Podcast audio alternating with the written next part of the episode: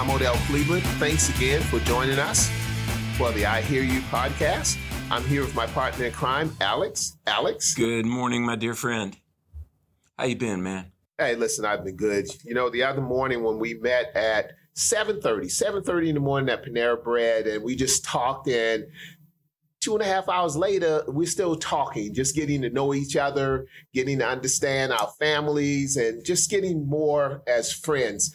And then later on, I invited you to come over. I was sharing with you what we were doing at the church as far as COVID vaccine, and you came over. And so, what did you think when you came over and walked through with us?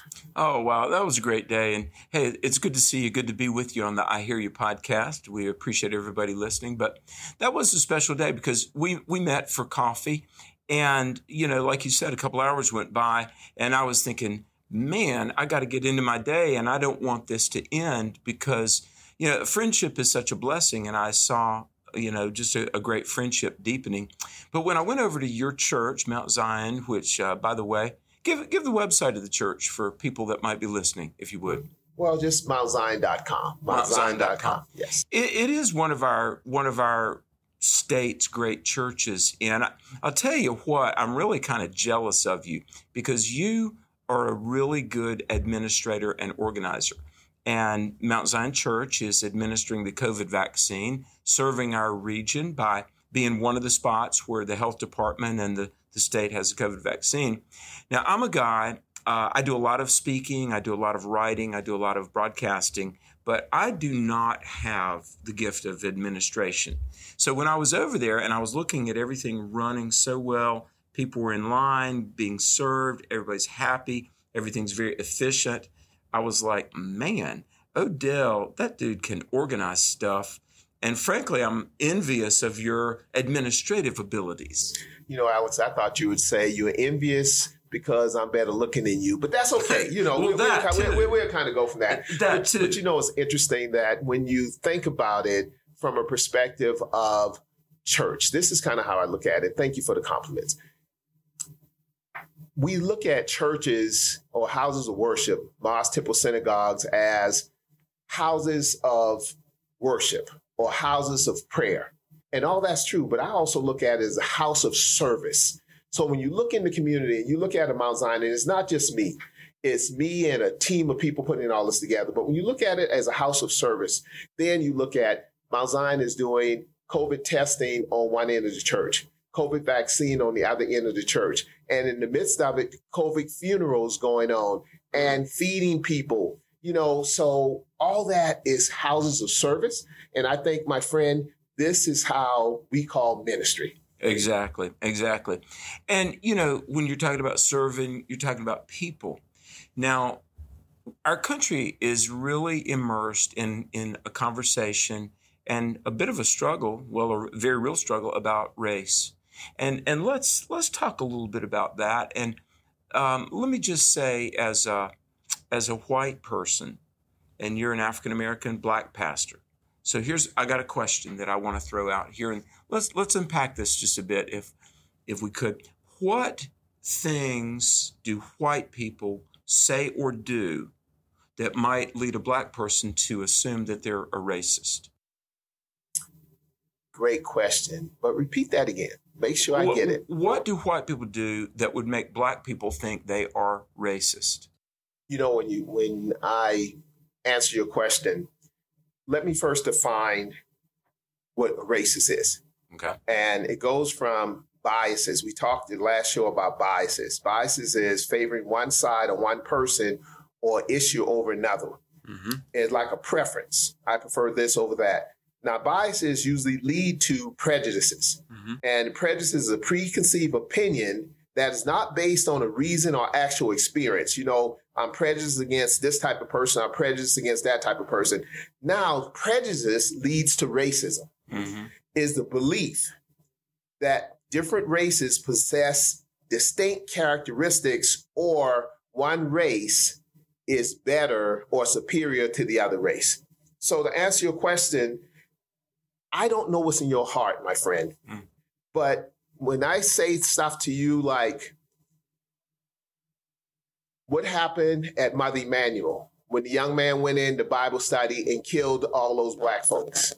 Or if I say to you, how do you feel about um, Charlottesville, Virginia, where people were saying, blood and soil, Jews will not replace me. Or if I say, how do you feel about January the 6th, when we saw the flags and we saw the people storming the Capitol? You know, we saw so many different type of flags, and we all say we love America. And I, I learned as a child, you know, the American anthem, more or less. You know, God bless America. Uh, pledge allegiance to the flag of the United States of America, for which, you know, I, I that's what we were taught. We were taught that as a child. But that same flag that we were taught as a child, Alex, was this. When you see the flags, the Confederate flag, you see the Gadsden flag, don't tread on me. You saw, I even saw Jesus flags. When you hmm. saw the new flag, the thin blue line, we need to talk about that. When On you January talk about 6th, you're saying. American flag, yes. You talk about all the different state flags and, of course, the Trump flags. So I don't know what's in your heart as a black person. Are you a racist or not? But I'm watching, I'm looking, not judging, but based on what you say and how you respond, that's the only indication I have, unless you come out and say, Odell, I am a white supremacist. Odell, I'm a, I am a white nationalist. I hate this and I hate that. So I don't know, but based on those, so I'm interested to hear your responses on those questions, or how do you think the average white person will respond to those issues? My response to all of those things appalled, heartbroken, uh, committed that God might use me to help change that. You mentioned Charleston and Dylann Roof. That that was so heartbreaking, and that was pure evil. And so, to your question, what I would say with, all of these things, the killing of George Floyd, when I saw that video, uh, it was a mixture of anger and sadness and grief. So, for all of these and in any other violence, I would say condemned in the strongest possible term, uh, appalled, and committed that we together and with the help of God would stand against racism and violence against black people and, and all people. And again, when you start thinking about Charlottesville, not yeah. all but some, when you start thinking about, you know, what happened in January the 6th, not all but some. I don't think everybody who was there, the peaceful protesters, are racist, but I do believe some of them were. Yes. So have you ever been asked to get involved in white nationalists or any type of group that you know as a racist group because I came from a small town called Abbeville, South Carolina. My family came from. And Abbeville to this day prides itself as being the birthplace and the deathbed of the Confederacy. Mm. Now, when you deal with that kind of stuff, our, our family and our DNA, we used to see uh, folks in Ku Klux Klan sheets really? and robes. We used to seeing that that doesn't scare us. That doesn't concern us as much as the white nationalists or the racists, not in a Ku Klux Klan robe, but sitting behind the bench in judgment in a black robe. Were you handing down sentences to individual when you say justice is blind? Mm-hmm. For a lot of us, we don't believe justice is blind. We think justice is peeping a little bit just to see is it a black person or a white person committing this crime. What's your thoughts on that, my friend? Well, you know, one of the great things about America that uh, we we need to live up to is equal protection under the law, and and I admit that has not always been the case. Uh, you asked the question: Have I ever been asked to be a part of a racist group or a white nationalist group? Oddly enough, I wasn't. Com- completely took me by surprise. But several years ago, uh, when I was in Charlotte, uh, a, a person that I was establishing a friendship with, I thought, was asked me I was on the road. He called me on my cell phone, asked me to come to an initial Ku Klux Klan meeting. This this was about 2010 or 2011. For one thing, I, I, I was very ignorant. I assumed it probably still existed, but I never dreamed that uh, a stockbroker in Charlotte, North Carolina, would be involved in such a thing. Hey, let, let, let me say this. Um, way in the eastern part of North Carolina, it's not there anymore, but there's a town called Smithfield famous for two things. One, Ava Gardner, the actress, was from Smithfield, and also they make a lot of barbecue down that way. I was a little boy, I was probably six, seven years old. We're driving to the eastern part of the state to a family reunion, and we're going through Smithfield, and there was a billboard. Uh, I don't know if you ever knew this. There was a big billboard as you head east, and there was another billboard as you head west, and it said, uh, and there was a, a Ku Klux Klan member on a horse with like a, a jousting rod, and it said, uh, "You are entering Klan country."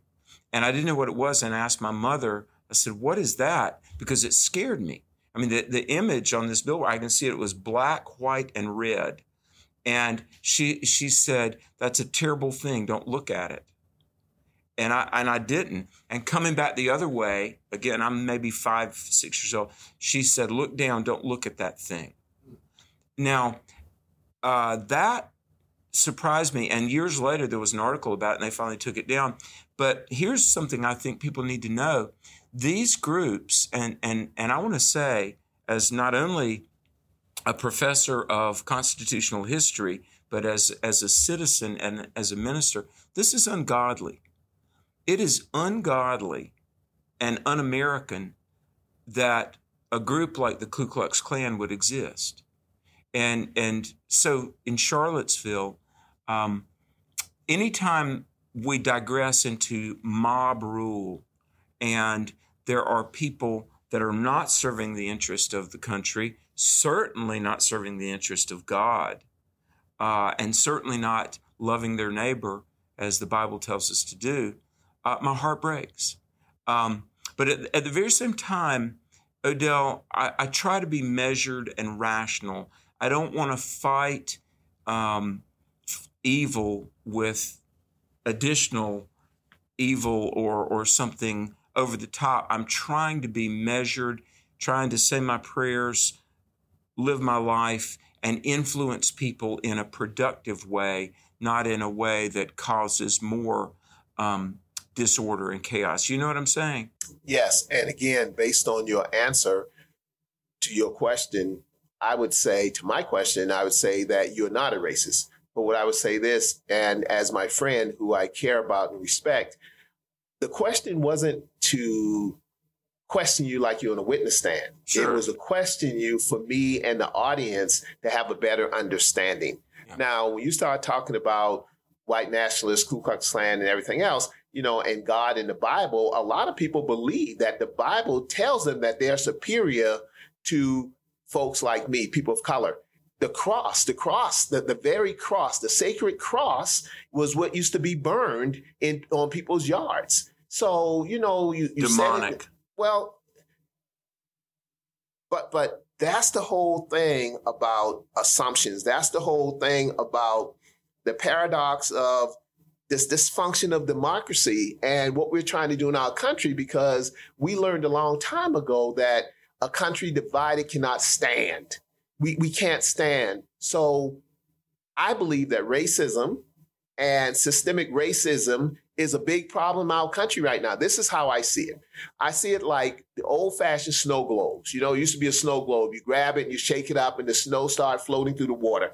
Or some would say, I'm old enough to remember a show called I Dream of Jeannie. Oh, yeah. You know, where you rubbed it and the genie came out. Well, I think that in the last X amount of years, folks in power have rubbed the genie, has shaken the racial snow globe, and now it's full blast. And I think it came to a head in January the 6th. Mm-hmm. So now, how do you get the genie back in the bottle? How do we get the snow to settle down? Because I think that, like muddy in the water, racism is here. It's going to always be here. But as a society, I think that we don't have to go to we hate each other because of the color of their skin or their nationality, anything like that. So when we hear stuff like blood and soil, mm. you know, that, that that's crazy. I thought that was in a museum. When I went to Israel, I saw a museum there, the Holocaust Museum, that looked and reminded me of what I saw in South Carolina growing up. You know, that kind of stuff. So the racist history of America that we thought, some of us thought, was we were past that was in a museum that was relics. Just like as Christians, we celebrate Jesus' resurrection, it looks like the resurrection of racism is healthy and well in America. What's your mm. thoughts on that, my friend? Well, it's unfortunate. Uh, it's unfortunate. Um, I do think, and uh, maybe I'm naive, but I, I think it's it's if not completely fixable, at least we can make progress.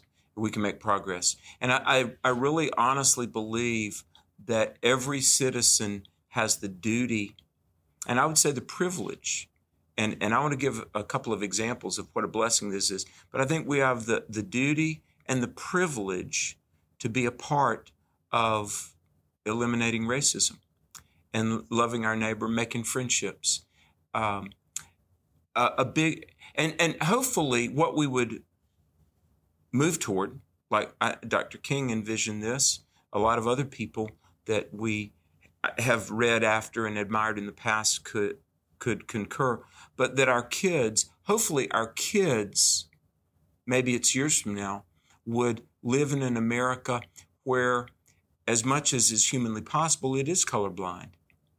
And the kids play together on the playground. Uh, the grown-ups break bread together around the table, and we're we're just not so much ethnicities and races because there's one race, the human race, where people are people, but uh, it's it's not color, but it's relationships, and it's neighbors and friends and coworkers, and it's it's truly one nation under God with liberty and justice for all. That's where we want to be. That's what I learned as a child. Yeah. You know, we put our hands over our hearts and we sung our hearts out. You know, America the Beautiful, all, all that kind of good stuff. Yeah. We did that. Now let, let's switch it up a little bit because I don't want it to be just all one sided. How does white people feel when it comes to, and you can't speak for all white folks, and I can't speak for all Sure. black folks, but it was something, a simple protest when Colin Kaepernick took a knee Mm. and the whole world went crazy. Or when you had George Floyd and you had Black Lives Matter and the world went crazy. From a white person's perspective, because I understood and supported what Colin Kaepernick did, I understand and support from my perspective Black Lives Matters, what it is and what it's not. From your perspective, how did you see it? Because the beautiful part about what we're doing here on this podcast, I hear you Mhm. Is getting an understanding of other people's perspective. And based on that, we can move forward. So, from your white perspective, my friend, Yeah. let's talk about Colin Kaepernick. Let's talk about that peaceful protest that he did. Then let's talk about Black Lives Matters and how you see and others like you may see Black Lives Matter. Understanding that you can't speak for all white people. Right. I can't speak for all black people, but we're two individuals courageous enough to talk about things that a lot of people want to talk about. Yeah, and and for all the people that hear this podcast, um, give us feedback. You know, I'd love love to hear from you. And you're right. I mean, I'm only speaking for Alex here. Can't speak for anybody else. I absolutely respect and defend Colin Kaepernick's right to free speech and to express himself. He's got the right to do that. That is his right and his choice, and I would defend his right to do that. At the same time, it does. Um, uh, I, I never did like it. And I'll tell you why. I mean, I, I know a lot of veterans. I know a lot of people that have given their lives for the red, white, and blue. And also, let me just say this having traveled to much of the world, um, you know, he makes millions of dollars playing sports, and America has given him that opportunity. Now, um, in this world, nothing's perfect. W- there's been uh, things about America that are not ideal and undesirable. But at the same time, he, he's rich and he's famous here in America. I know he wouldn't get that in many other nations of the world. So I'm like, um, hey man, I, I, I get it, but don't spit on the America that's given you a life that 99% of us would never even experience. So, um, you know, I, I respect his right to disagree, but if in the workplace you're expected, because the fans have paid money to come to the game, uh, those of us watching on TV, you know, we buy the products that the advertisers end up televising the thing. Hey, if if part of your employment agreement stand for the national anthem, um, and, and let me also say, a lot of impressionable kids what if just like now listen carefully just like some children would see Charlottesville, and that's a horrible example, the, the riotous, racist adults set for the watching children. I look at Colin Kaepernick, and what if some child sees him and is led to be ambivalent, if not hateful, to America? So I, I don't want to waste too much time on this subject, but um, I guess I'm like, let's remember how the bread gets buttered. And uh, I'm not saying America's perfect. I'm not saying give us a pass on everything. But man, you know, you're you're wealthy and you're famous and you've got an amazing lifestyle because of America.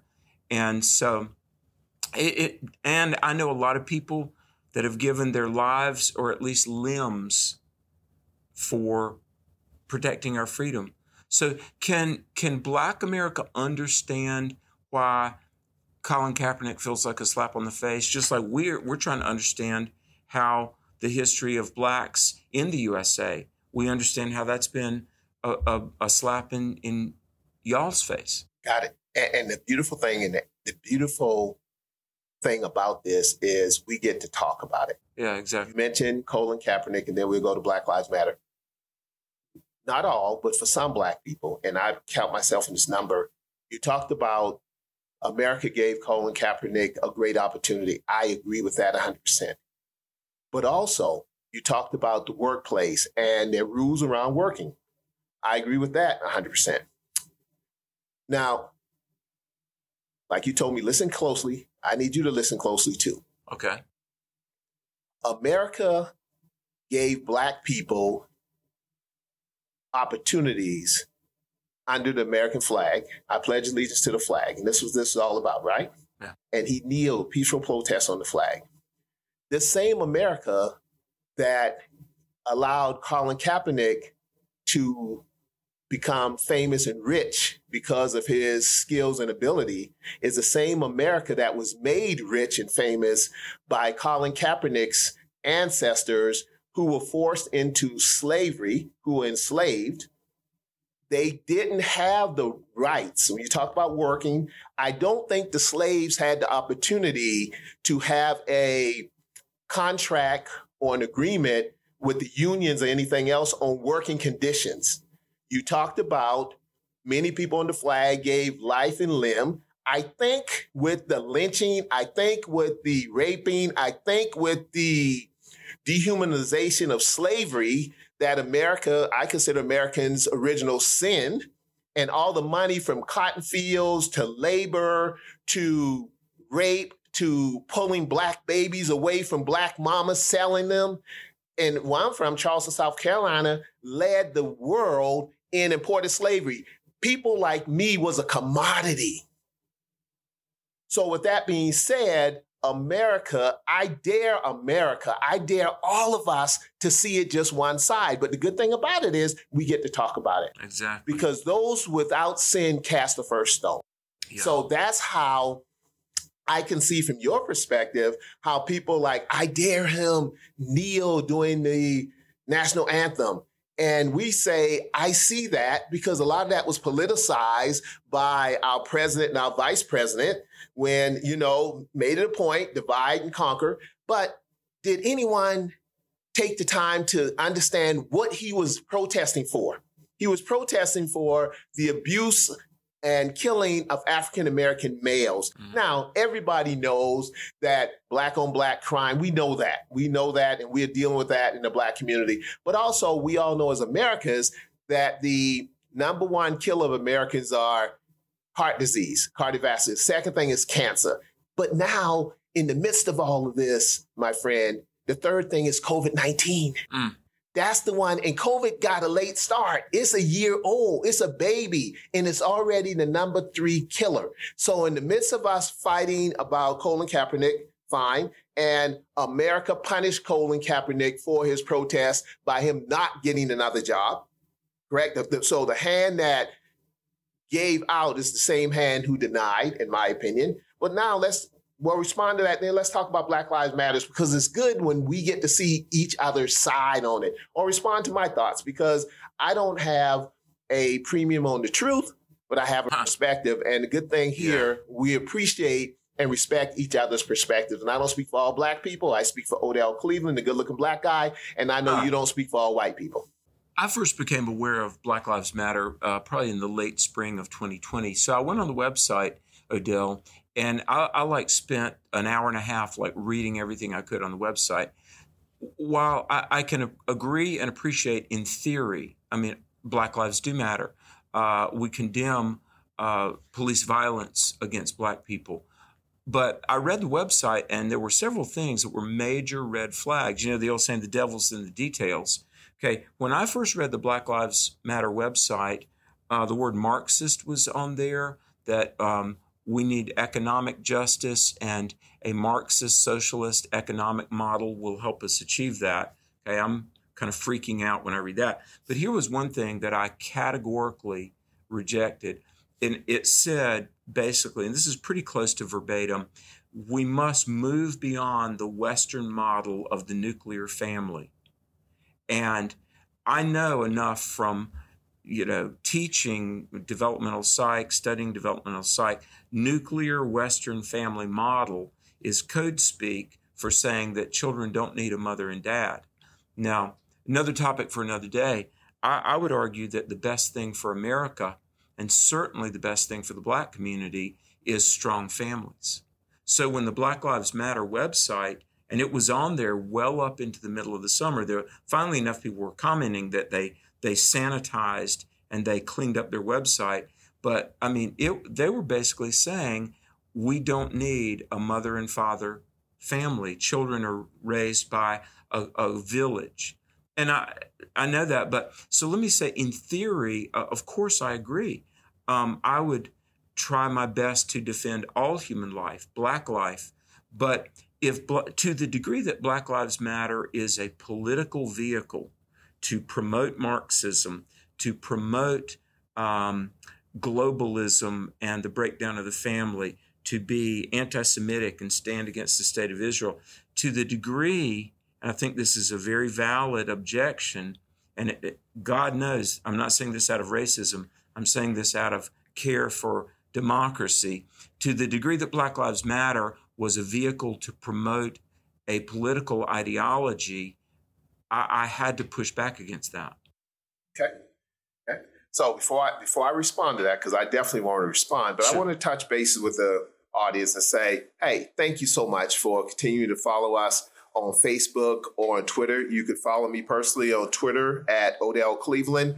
And for those who really want a blessing, go to ihearyou.show. If you want to get some swag, we got some great um, I Hear You dog tags. Uh, wait till you see them. It's just good. They are cool. And it's just nice. And so again, I just want to say, please follow us on Facebook and Twitter or go to ihearyou.show to get some cool swag or follow the good looking black guy, Odell Cleveland, Twitter, Odell Cleveland.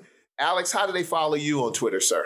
Well, uh, Rev Alex McFarland is my my Facebook, and on Twitter is at Alex McFarland. And so I would love for people to follow us, you know. Uh, and hey, get a, get a coffee mug. We're, we're cranking out these podcasts because there's a lot to talk about.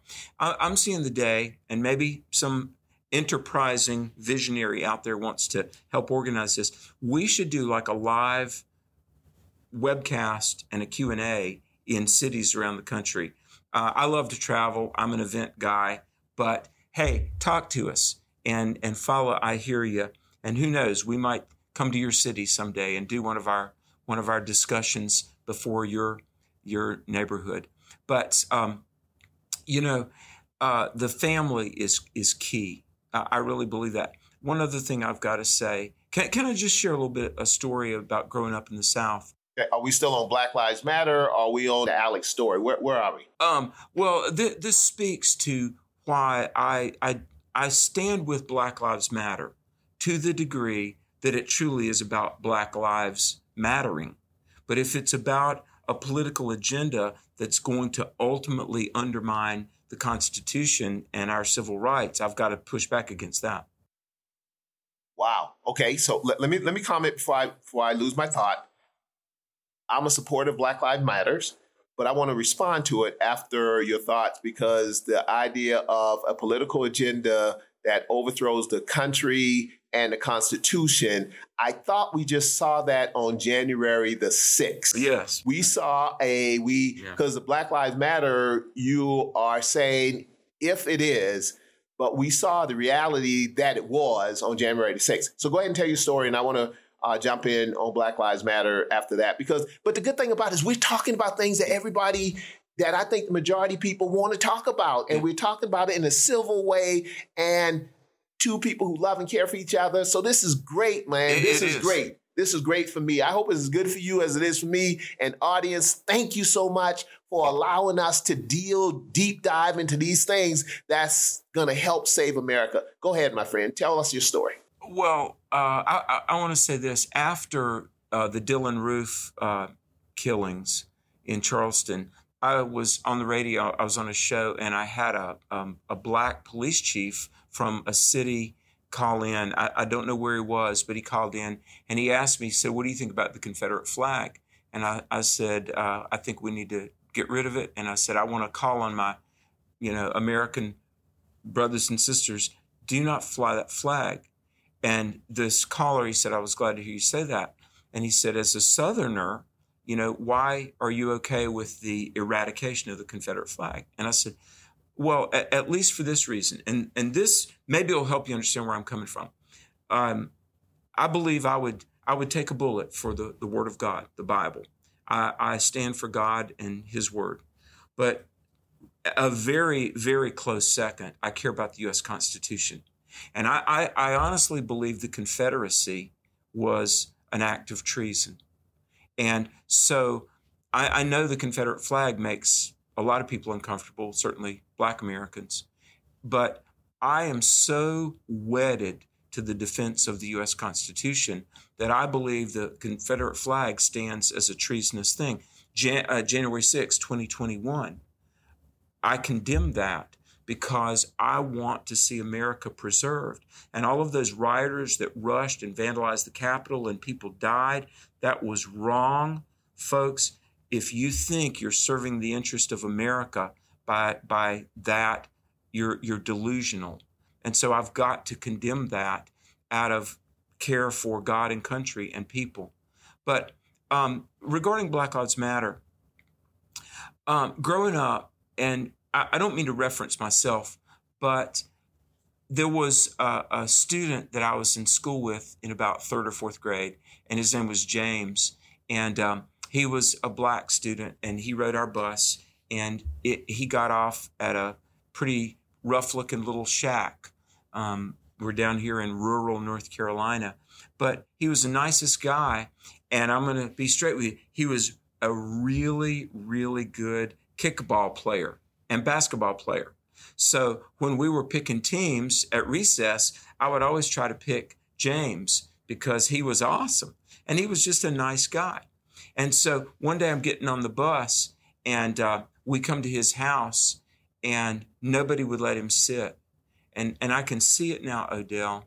And listen, I'm no saint. I'm not saying this to pat Alex on the back. I'm not. But I'm way at the back of the bus and I notice James comes and all these guys slide over to the aisle and won't let him sit down. And that made my little third grade heart hurt. So I said, Hey, man, come sit here. And everybody looked at me, and I'm like, I don't care what you think. I said, James, sit here. And the expression on his face, it was a combination of relief and gratitude. And I was like, Hey, man, you can sit with me. Fast forward to just a few years ago, I'm in Greensboro, North Carolina. I'm in line at a uh, little convenience store to get my ever present Diet Pepsi. And I see a, a guy, and uh, I'm thinking, he, he came over. I said, James? And he, he was like, Yeah. And I said, Man, it's good to see you. What's going on? He's become an executive with UPS. He was UPS driver. Now he's he's a suit, you know. I said, Man, it's good to see you. He said, I know you're a preacher. And I said, Hey, man, God bless you. It's good to see you. We exchanged photos, married, kids. Anyway, so we're standing there. I said, Well, hey, it's just good to see you after all these years. And he looked at me. We were about to go. And he said, You remember, you remember you let me sit with you on the bus? I said, Yeah. And he said, Thanks. Now that's 30 years ago. But as a kid, maybe it was selfishness to build the best kickball team, but maybe it was just a realization nobody should be made to feel ashamed for existing. And I was like, doggone it, don't forbid him to sit down on the bus. Everybody deserves a seat on the bus. You know what I'm saying? And I'm not being, I'm not doing this justice, but I don't know, somehow, and it was God and my parents, but I, it was birthed in my little heart that nobody should be made to feel ashamed for existing. And anyway, I was like, we gotta, we gotta love each other. We're people. People are people.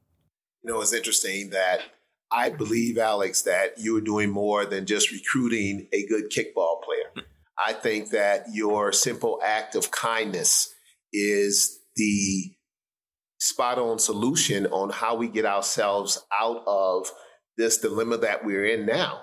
Because when you think about America, ending racism, it's a one on one job. It's people like you and I and so many others. You know, that we have to talk to each other. We have to understand each other. We have to listen to each other. Because the thing about I hear you is hearing is is a physical act. I hear with our ears, but when I listen to you and you listen to me, that's what our heart, that's what our soul, that's what our spirit. And we go away and say, I may not agree with everything Odell said today on the podcast, but I listened to him. I did more than just hear him. Now, here's a story about Black Lives Matters for me. Okay. Growing up, I'm 60 years old growing up in the third grade is where the first time I really got into contact with systemic racism, doing integration of schools in South Carolina. South Carolina was horrible in school integration. Um, I was an A student in the first grade, all black elementary school, A student in the second grade, all black elementary school. Um, third grade, went to a school with a white teacher, and I had no idea as a six, seven year old what I was dealing with. It's almost like punching, you're fighting, but you're punching in the sky, you're punching the air, you're punching the wind. And I had a racist teacher who did everything she could to get me in special ed class. We fought it again, um, talking about family. My mother uh, was a divorced single mother with four kids. You know, people get divorced. And it's interesting when you start talking about racism and Black lives and I see it so differently from you, but I understand where you're coming from, though. That's the good thing about it. I don't agree, but I understand. And sure, I think that's sure. that's the essence of what we're trying to do. Imagine this. My mother at 25 years old, we're living in public housing because we used to be homeless. Now all of a sudden, she's having a stroke. We live five minutes from Medical University of South Carolina, one of the premier, the premier medical hospitals at that time. So they rush her over there to the am- in an ambulance, and she goes in, and the doctor on call or the doctor who was there looked at her and said, "You having paralysis? Uh, go back home. This is say a Friday. Go back home and come back on Tuesday, the free clinic day." Now, my mother had health insurance. She worked for Manhattan Shirt Factory in Charleston, South Carolina. So she had health insurance.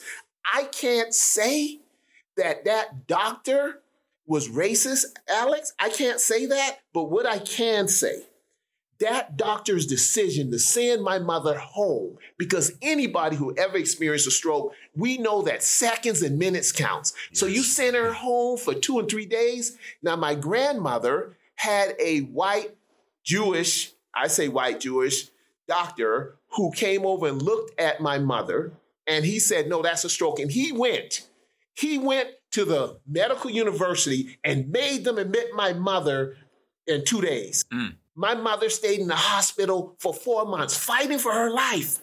What happened to this Jewish doctor didn't see passion on this black woman and took her back. But let me tell you what happens with racism. Now, all of a sudden, for the rest of our lives. My mother is paralyzed. Now, it's no one's fault that she had the stroke. It's not racism's fault that she had the stroke. But I would say it's racism's fault mm.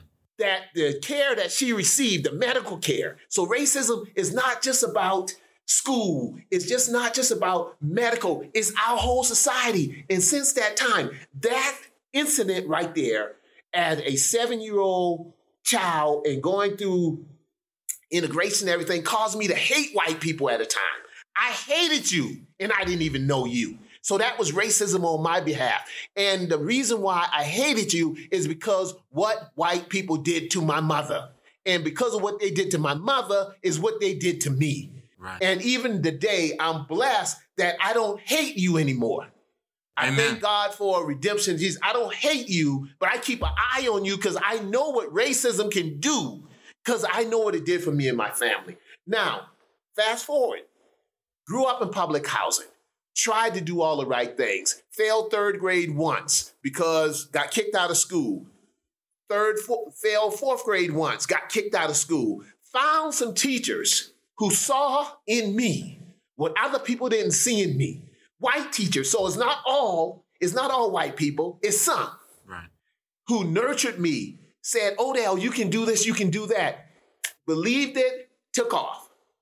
Now Years later, make it out of public housing. My wife is blessed to be a vice president of one of the, the big medical system here. We move into a, a neighborhood 20 something years ago. Let's just say a very, very, very expensive neighborhood. Now my kids are coming home, right?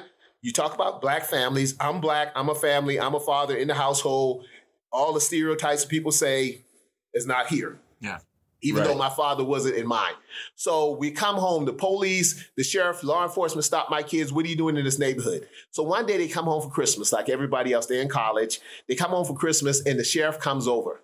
And the sheriff stops them at one o'clock in the morning, comes in my house, in my yard, and going to arrest my son, my nephew. What are you doing? And my nephew explains he live here. The sheriff said, Well, there's a lot of crime in this neighborhood. So now all of a sudden, me and my wife's upstairs sleeping, happy that our boys are home, black boys.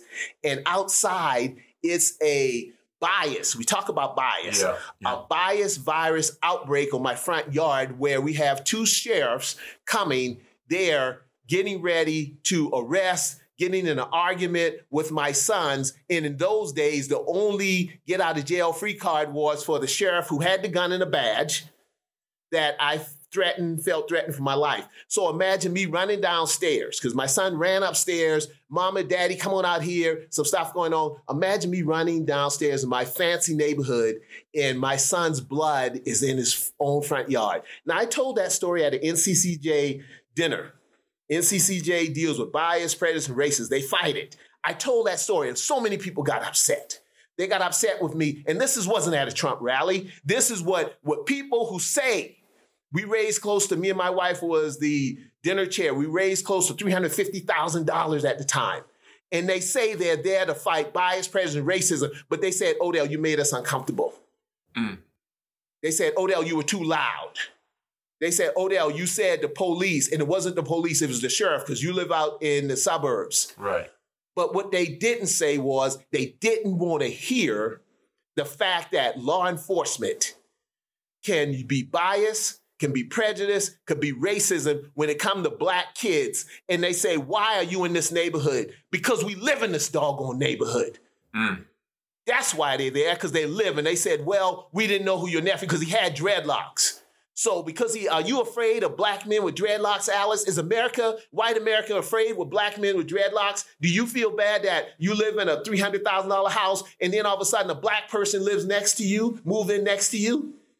That's the issue. Yeah. That's what I fight. So when Black Lives Matter, and I understand, don't agree with everything you said, but I'm gonna go back and do the research and check it out. I'm gonna check it out because I'm gonna be fair and balanced. Yeah. You know, sound like sound like a TV show, fair and balanced. But I I appreciate you not just hearing me.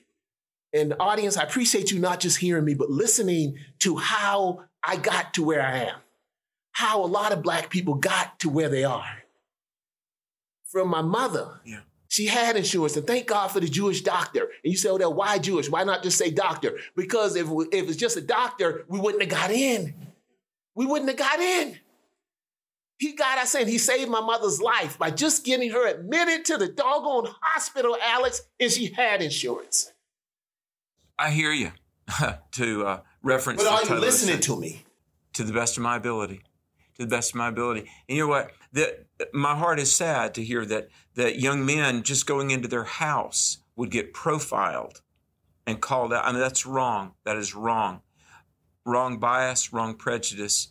Uh, but you know what? I do think about this like the Jewish doctor helping your mother, and like the teacher that wants to help you succeed in elementary school. And ultimately, you would become a published author, an educator, leader of one of America's great churches.